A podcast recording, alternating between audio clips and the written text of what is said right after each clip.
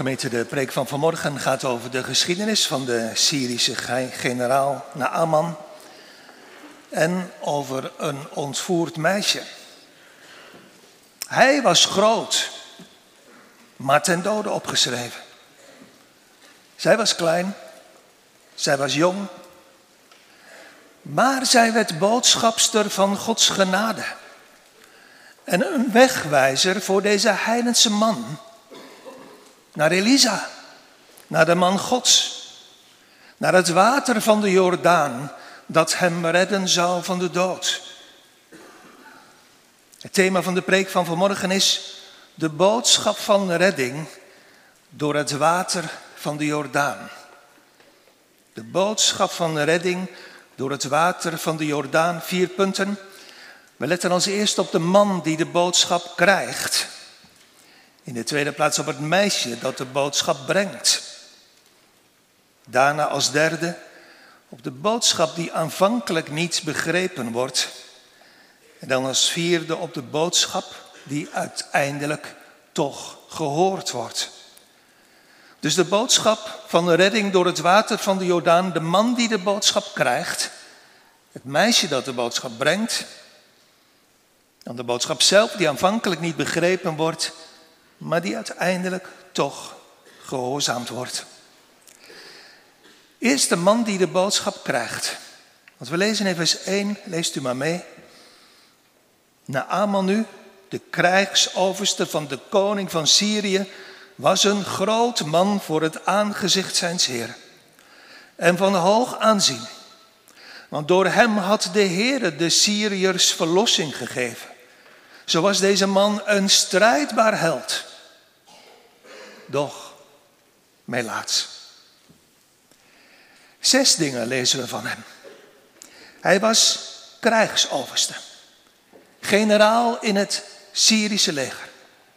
Twee, hij was een groot man voor het aangezicht van zijn Heer. Groot, machtig in de ogen van zijn meester. Drie, hoog van aanzien. Vier, militair succesvol. Want door hem had de Heer de Syriërs verlossing gegeven. En vijf, van karakter een strijdbaar held. Maar één grote donkere wolk aan de horizon. Hij was Melaats. Melaatsheid gemeente was kort gezegd een verzamelnaam voor verschillende huidziektes het Hebreeuwse woord voor melaatsheid betekent letterlijk door God geslagen. Het was een ernstige, besmettelijke ziekte die door mensenhanden gewoon niet te genezen was. Het was een ziekte die mensen in Israël onrein maakte. En dus was het een ziekte die buiten sloot, buiten het contact met andere mensen en in Israël ook buiten de dienst van de tabernakel en van de tempel. Je hoefde daar niet mee naar de dokter te gaan, want er was toch niks aan te doen. Deze kwaal moest je destijds in Israël naar de priester. Die stelde vast door nauwkeurig onderzoek hoe erg de kwaal was. Maar er was, zoals ik zei, geen genezen aan. Alleen door een wonder. De ziekte van de Aman gemeente, is een beeld van onze dodelijke zondekwaal. Wij zijn van nature melaats, ja erger dan melaats. Zoals Jezaja zegt in Jezaja 64 vers 6, wij allen zijn als een onreine. Niemand uitgezonderd. Wij allemaal.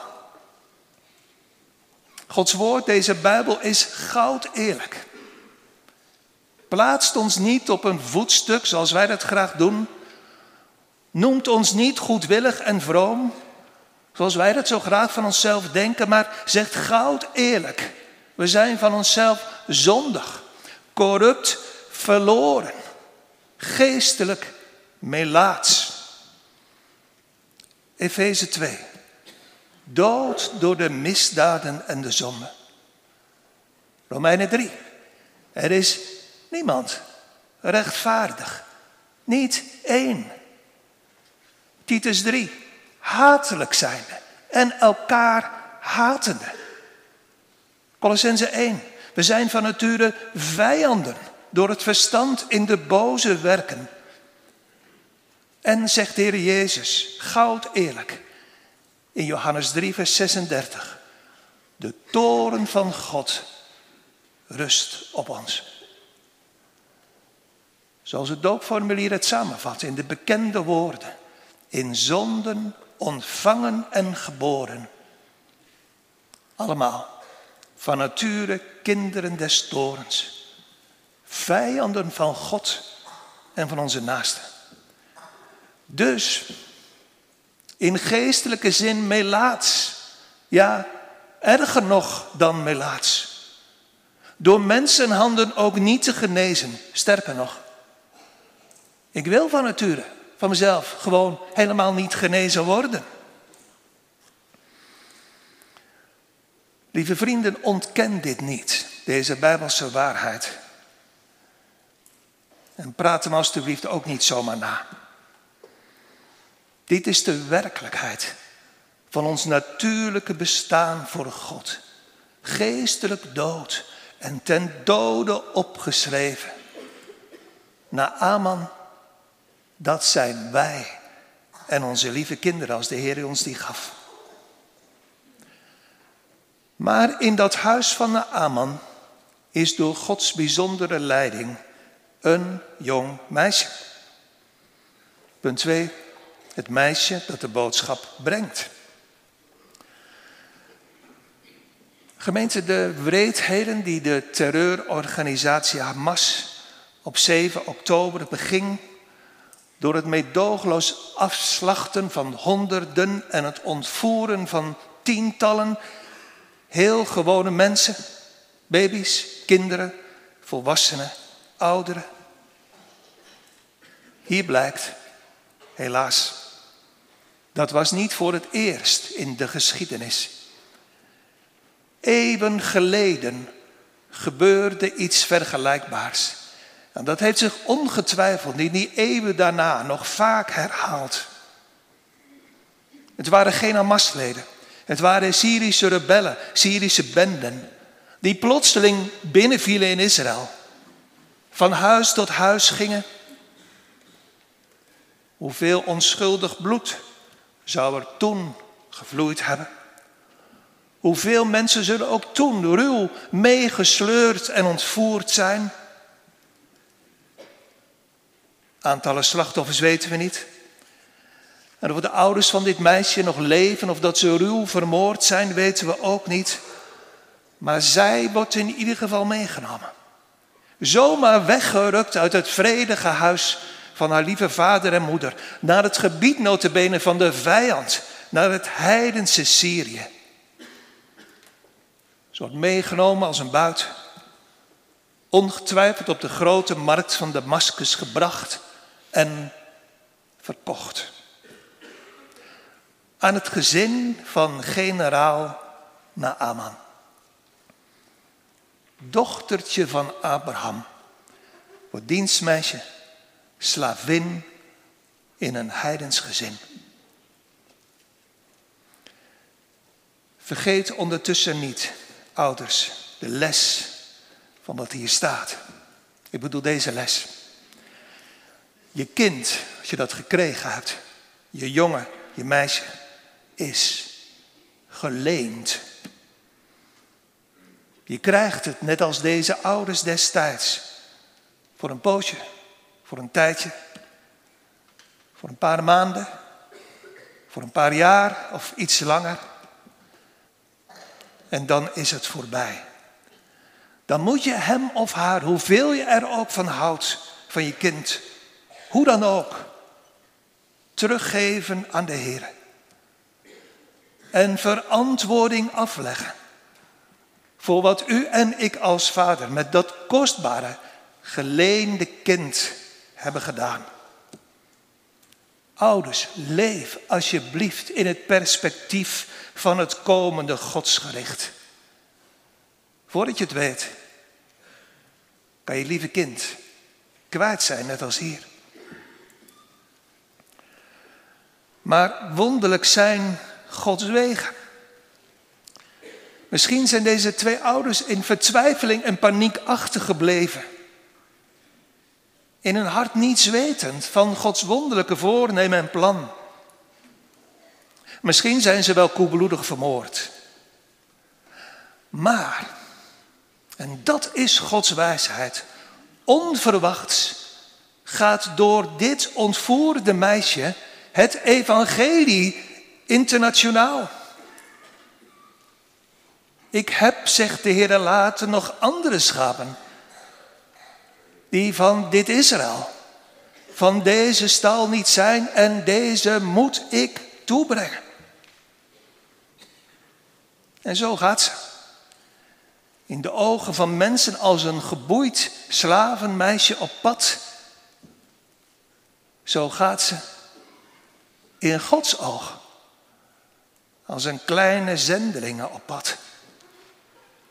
Want zonder dat meisje zou Naaman nooit genezen en gered zijn. God brengt zijn schapen toe, soms door moeilijke wegen en grote offers van anderen. Soms door de eenvoudige woorden van zendingskinderen.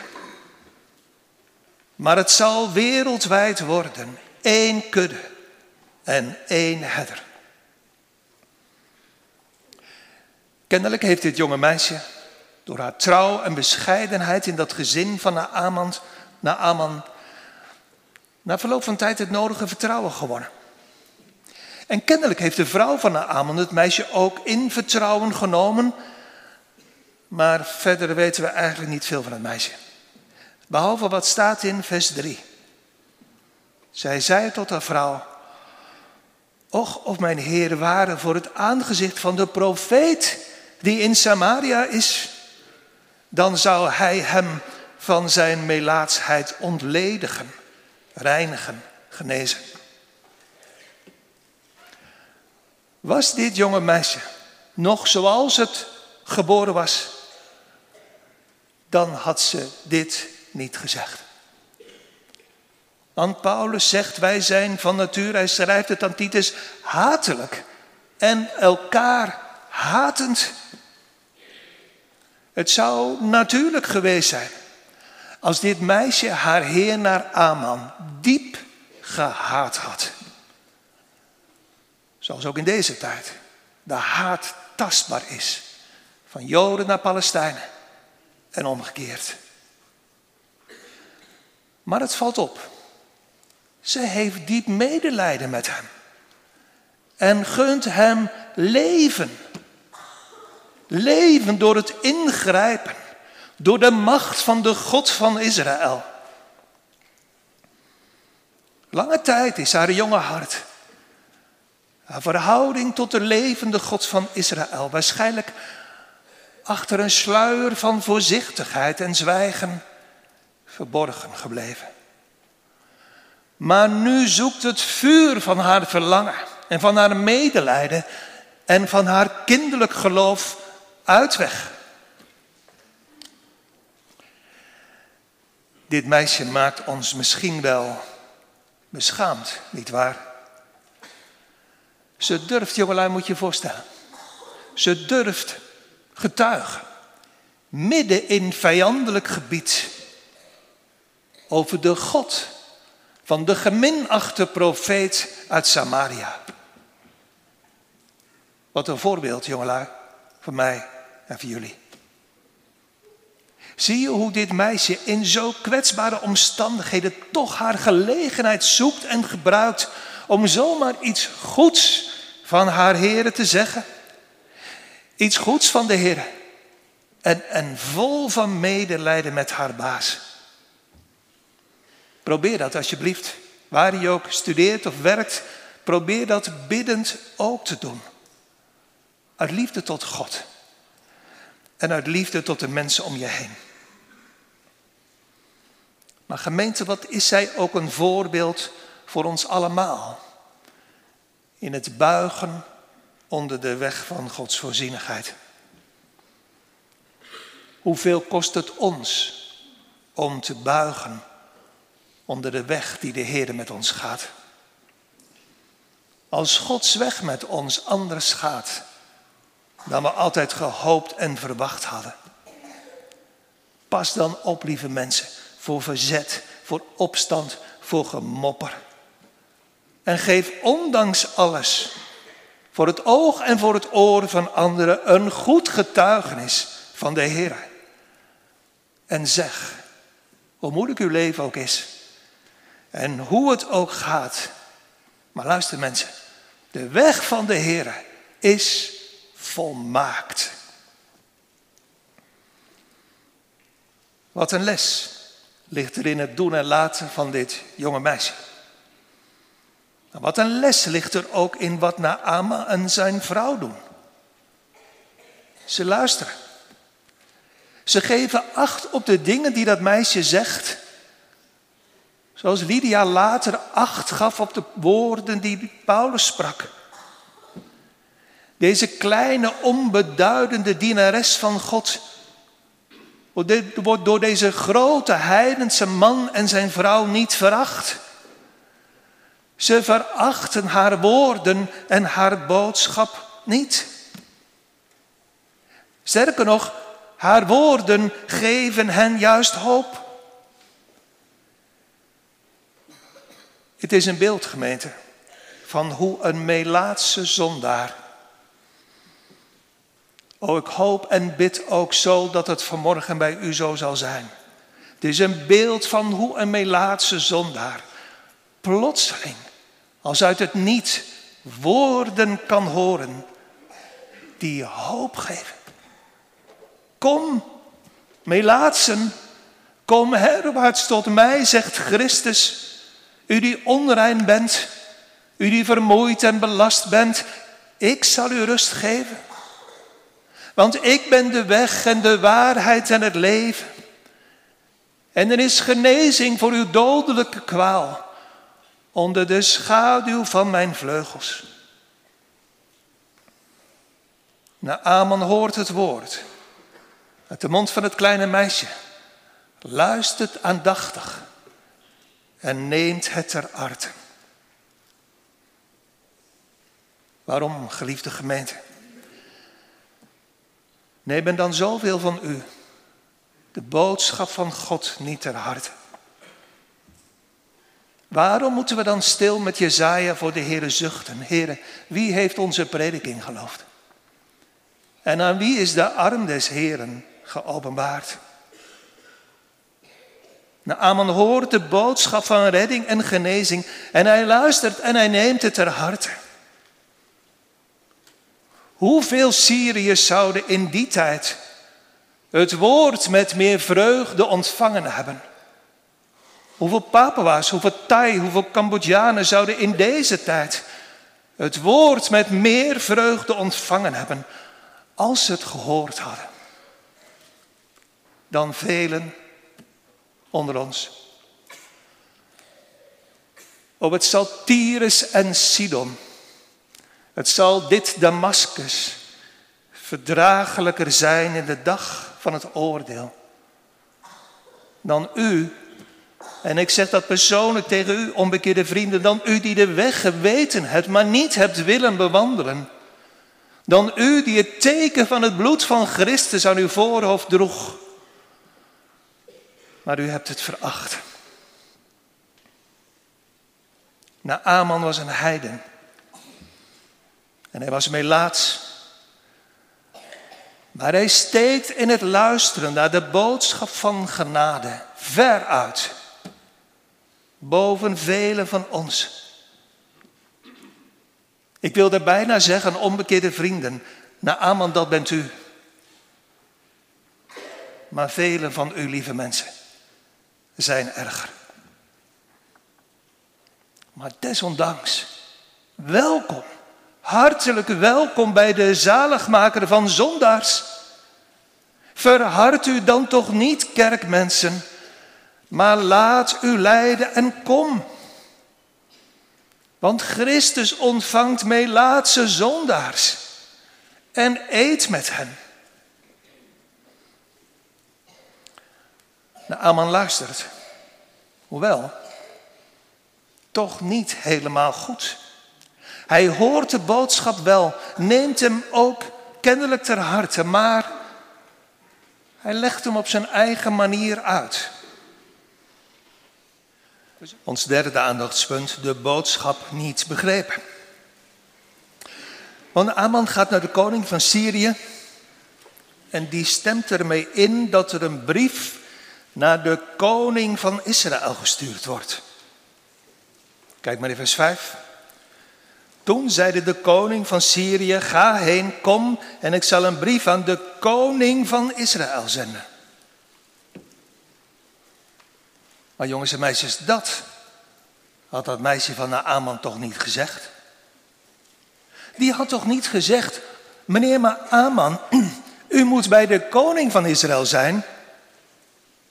Nee, die had gezegd, u moet bij de profeet van de God van Israël zijn.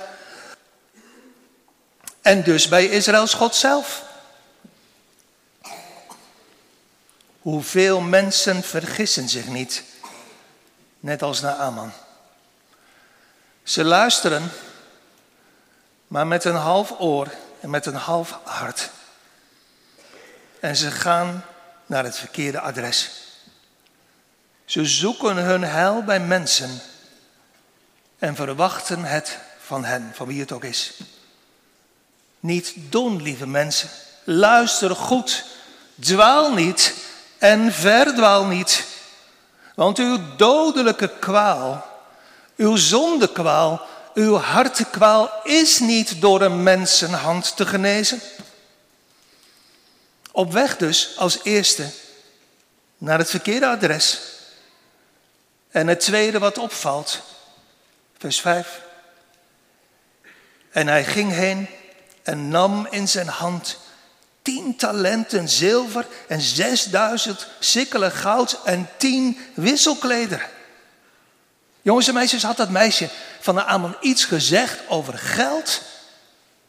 Dit is letterlijk meer dan een miljoen euro waard. Deze Naaman gemeente is vooral beeld ook. Als je nadenkt over dit wat ik hier las. Van hoe ontwaakte, onrustig geworden zondaars denken te kunnen komen tot God. Hij komt in zijn beste kleren, in zijn beste wagen. En met heel veel geld om te betalen voor zijn genezing. Zo komen ook veel ontwaakte zondaars, ook hier in Capelle Bieselingen, tot God. Wel wetend, maar niet gelovend. Ik kan de prijs van mijn ziel, die losprijs dat rantsoen aan God in tijd nog eeuwigheid voldoen. Maar luister nou mensen, het is echt waar, de prijs van uw ziel is te hoog. Die kunt u niet betalen. U kunt die betalen met netheid, met rechtzinnigheid, met vroomheid, met liefde, met tranen, met ijver, met gebeden. De prijs van uw ziel is te hoog. Niet de offers die u brengt, niet de tranen die u brengt. Niets, helemaal niets ook niet, zelfs niet, uw ervaren rechteloosheid en schuldverslagenheid. Niets, helemaal niets maakt u aangenaam voor God en Christus. Zei Jezaja niet, dat weet u toch. Kom, zonder geld. En koop, maar zonder prijs, wijn en melk Naaman heeft ten diepste de boodschap van het meisje niet goed begrepen. En dus gaat hij dodelijk ziek en onrein op weg naar het verkeerde adres, naar de koning van Israël en met zijn eigen rijkdom. En uiteindelijk wil hij zelf nog de oplossing bedenken als hij zegt, ik was mezelf wel daar ergens in Syrië blijkt het waar wat Paulus zegt in 1 Korinthe 2. De natuurlijke mens begrijpt niet de dingen die God zijn. Ze zijn de waasheid voor hem. En dus gemeente, wat is het krachtige, overtuigende werk van de Heilige Geest nodig? Om ons allemaal te brengen waar we moeten zijn. Aan het goede adres. En met lege handen. Want we worden niet, we worden nooit gerechtvaardigd door de werken. Door dat wat het ook is, door dat wat we zelf inbrengen. Maar alleen door het geloof.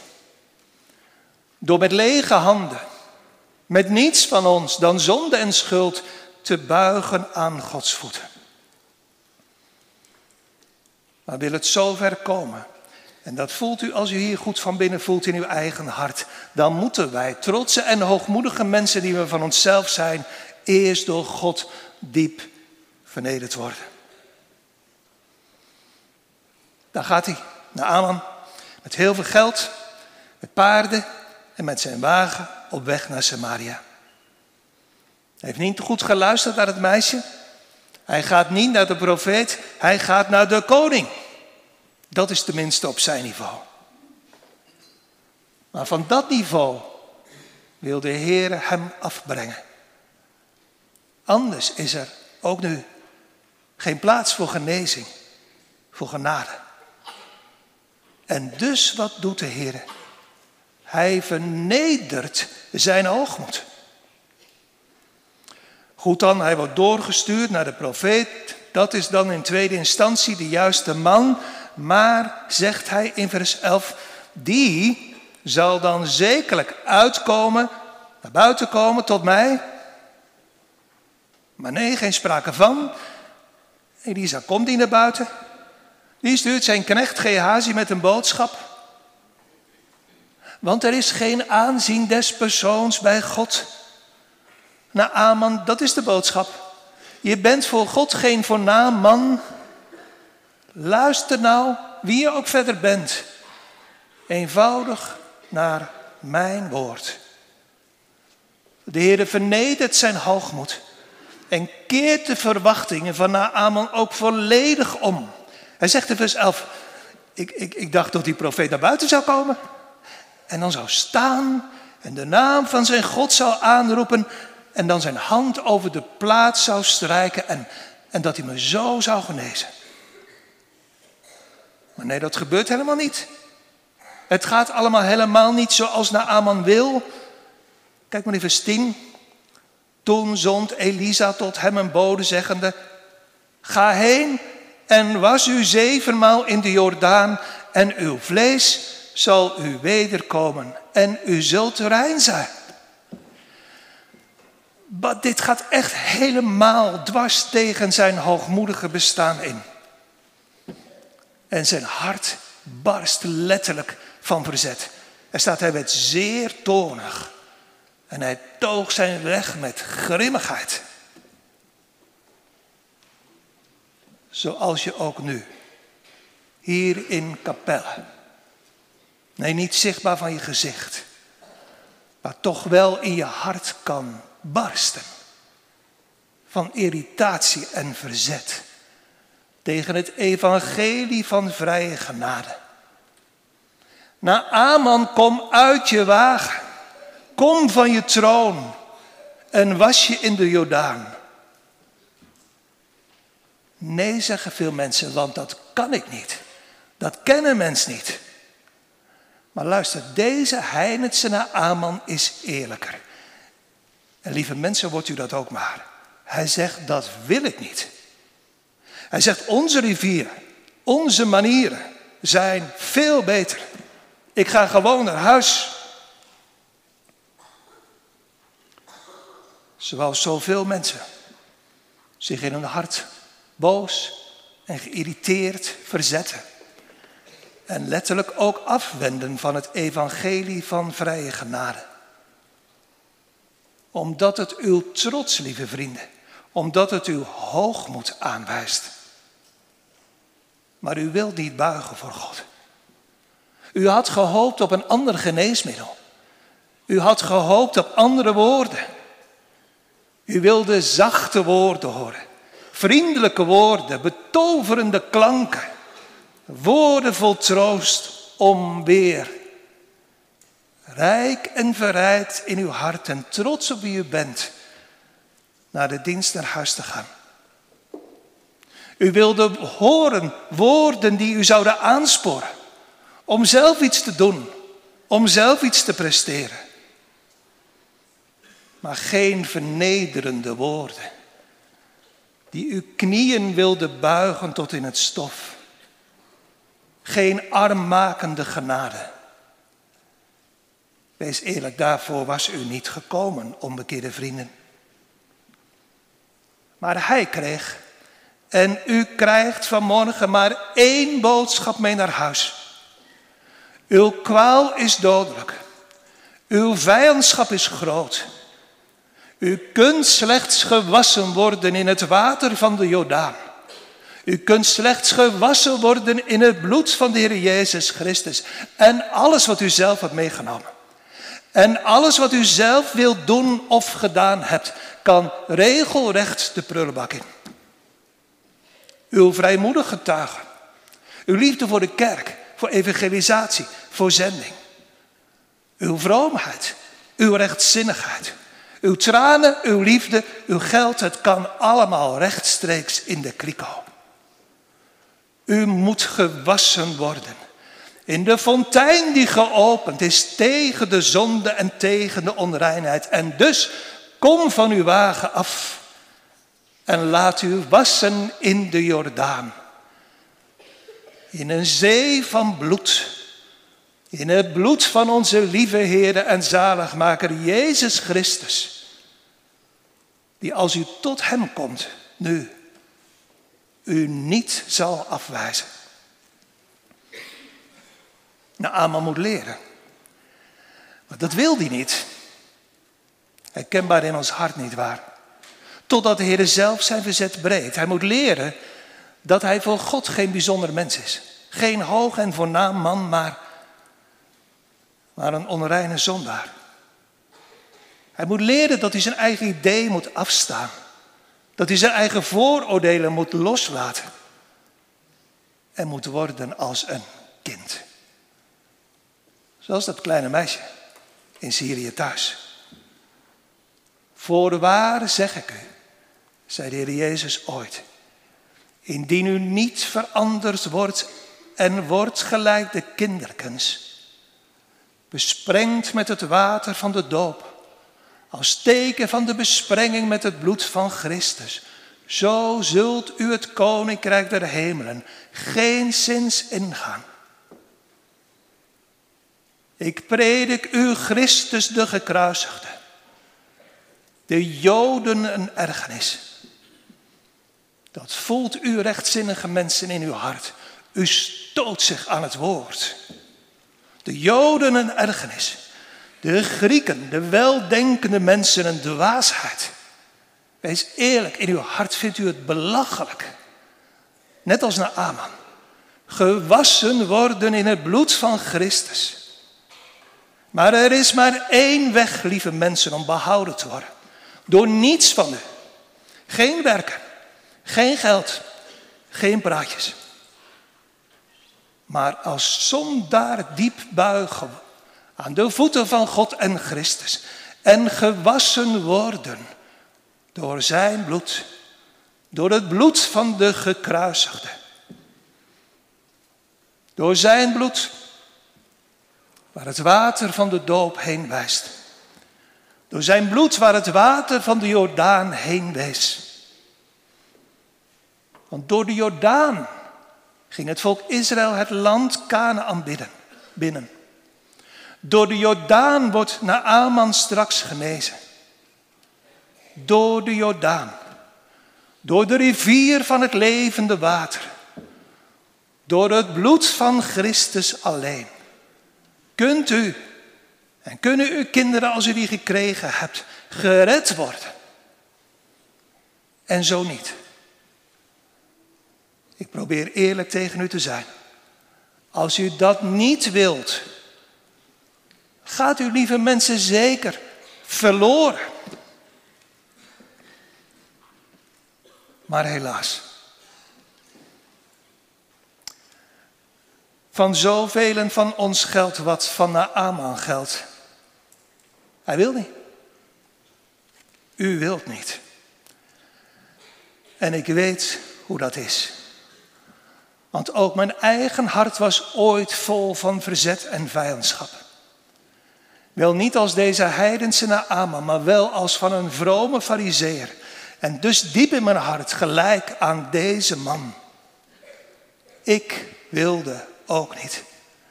En u, onbekeerde vrienden, wilt het ook niet. Tot het levende water, tot Christus komen. Opdat u leven zou hebben. Vrede met God. En genezing van uw dodelijke kwaal. Maar Amon zegt, ik ga naar huis. Zo wil ik niet genezen worden. En hij gaat zijn weg met grimmigheid. Zo wil ik niet genezen worden. Misschien zegt u dat ook wel. Terwijl ik niet weet of u hier ooit nog terug zult komen. Laat me geliefde gemeente zijn als een van de knechten van Aman. Vers 13. Toen traden zijn knechten toe, ze kwamen dichterbij en, en spraken tot hem en zeiden, mijn vader. Zo die profeet tot u een grote, een moeilijke zaak gesproken had, zou u ze niet gedaan hebben? Hoeveel te meer nadien hij tot u gezegd heeft, was u en u zult rein zijn. Als u iets heel moeilijks had moeten doen, wees eerlijk voor uzelf. Als u heel veel geld had moeten betalen, u had het gedaan. Als de eeuwige zaligheid van uw ziel u 100.000 euro zou kosten, u zou er vandaag vertekenen. En als u het niet had, u zou een hypotheek nemen op uw huis. U zou een crowdfunding actie starten, hoe dan ook, u zou betalen. En nu kost het u niets. Het kost u niets. Kom dan met je melaatse ziel naar de geopende fontein, die geopend is voor de zonde van het huis van Jacob. En zie door het water van de Jordaan heen naar de overvloedige fontein die geopend is.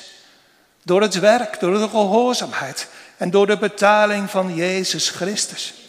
Laat uw weerstand toch breken. Kom af van uw wagen. Kom naar beneden van uw trots. En laat u dopen in de Jordaan. Al waren uw zonden als gelaken. Ze zullen wit worden als wol. Al was uw ziel meelaats, en dat is hij. Hij zal rein zijn en genezen. Ik sta hier op de preekstoel als een levend bewijs van deze waarheid. Vrome fariseeërs, u kunt zalig worden. Buig en was u in de Jordaan. En deze man hier, Naaman, is het levende bewijs voor u die in de zonde leeft. U kunt genade krijgen en genezing van uw ziel. Kom, buig en laat uw zonden afwassen door het bloed van Christus. Maar nog veel meer. Vergeet mij, vergeet hem. Hoor de liefdevolle stem van Christus. Kom, zondaars. Kom, laatste. Kom tot mij. U bent niet te onrein. U bent niet te schuldig. U bent niet te vijandig of te slecht. Kom tot mij, zegt Christus. Dan zal ik, Ezekiel 36, rein water op u sprengen. En u zult rein worden. En van al uw onreinheden en van al uw drekgoden, afgoden, zal ik u reinigen. Want mijn bloed reinigt van alle zonden. Kom dan, voordat het te laat is. Als u het water des levens veracht, dan, dan is er niets meer. Ander water dan dit water is er niet. Een ander middel dan dit is er niet. Het bloed van het geslachte lam Gods. Weeg geen geld uit, maar kom en laat u wassen. En drink van de rivier van het water des levens. Om niet, verhard u niet. Ga zometeen niet naar huis met toren in uw hart en met grimmigheid op uw gezicht zoals de Aman. Miljoenen mensen zijn voor u verloren gegaan. En zijn bezig voor altijd verloren te gaan. Niet omdat er geen geneesmiddel is voor een dodelijke kwaal, maar omdat ze niet wilden. En omdat ze niet willen. U wilt niet van de wagen van uw hoogmoed afkomen. En u wilt u niet laten wassen in de stroom van het verachte bloed van Christus.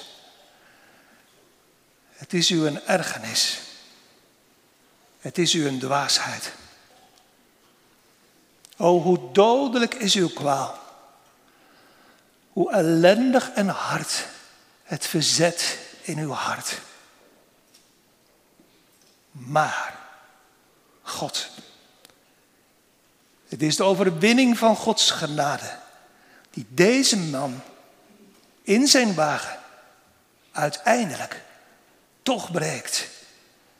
En dus, Gode zij dank, staat er uiteindelijk toch. En ik hoop dat het ook vanmorgen van u geschreven kan worden. Zo klom hij af en doopte zich in de Jordaan zevenmaal naar het woord van de man Gods. En zijn vlees kwam terug, gelijk het vlees van een kleine jongen. En hij werd rein. Gods woord is betrouwbaar. God maakt zijn woord waar. Hij wordt genezen. En dat is de echo, dat heb ik u eerder gezegd, van, van, wat klinkt in deze hoofdstukken. Hij wordt gewezen, genezen naar, overeenkomstig, het woord des Heeren. En zo zegt de Heer. Of u het wilt of niet. Maar ik bid u in ernst, luister. Het bloed van Jezus Christus, Gods Zoon, alleen, reinigt van alles om. Zo u dan hedenmorgen de stem van Elisa het woord van de Heer hoort. Het, de wijzende vinger van dat meisje en van Elisa ziet. Geloof dan nu zijn heil en troostrijk woord. Verhard u niet, maar laat uw zonden afwassen door het bloed van Christus. En, vers 15, geef God de eer. Amen.